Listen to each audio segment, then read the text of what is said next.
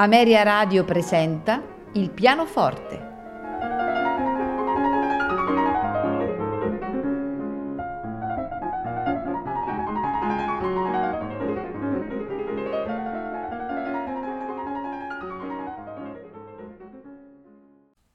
Buonasera e benvenuti al pianoforte.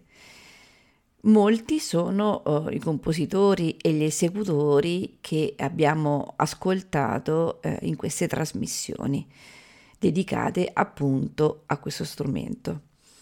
Questa sera vi propongo uh, il più celebre pianista del XX secolo e sto parlando di Vladimir Horowitz, pianista, compositore eh, ucraino naturalizzato statunitense, nato a Kiev il 1 ottobre del 1903 e morto a New York il 5 novembre del 1989. Il ehm, concerto lo vede eh, protagonista nel suo ultimo recital pubblico ad Amburgo il 21 giugno del 1987 a, ad 83 anni. Lo ascolteremo in un programma di opere dei compositori che a lui sono più cari. Eh, inizieremo con il suo grande amore, con eh, Mozart. Di Mozart ascolteremo il rondò in Re maggiore K485 e mh, mm, proseguirà con uh, la sonata per pianoforte in Si bemolle maggiore K333.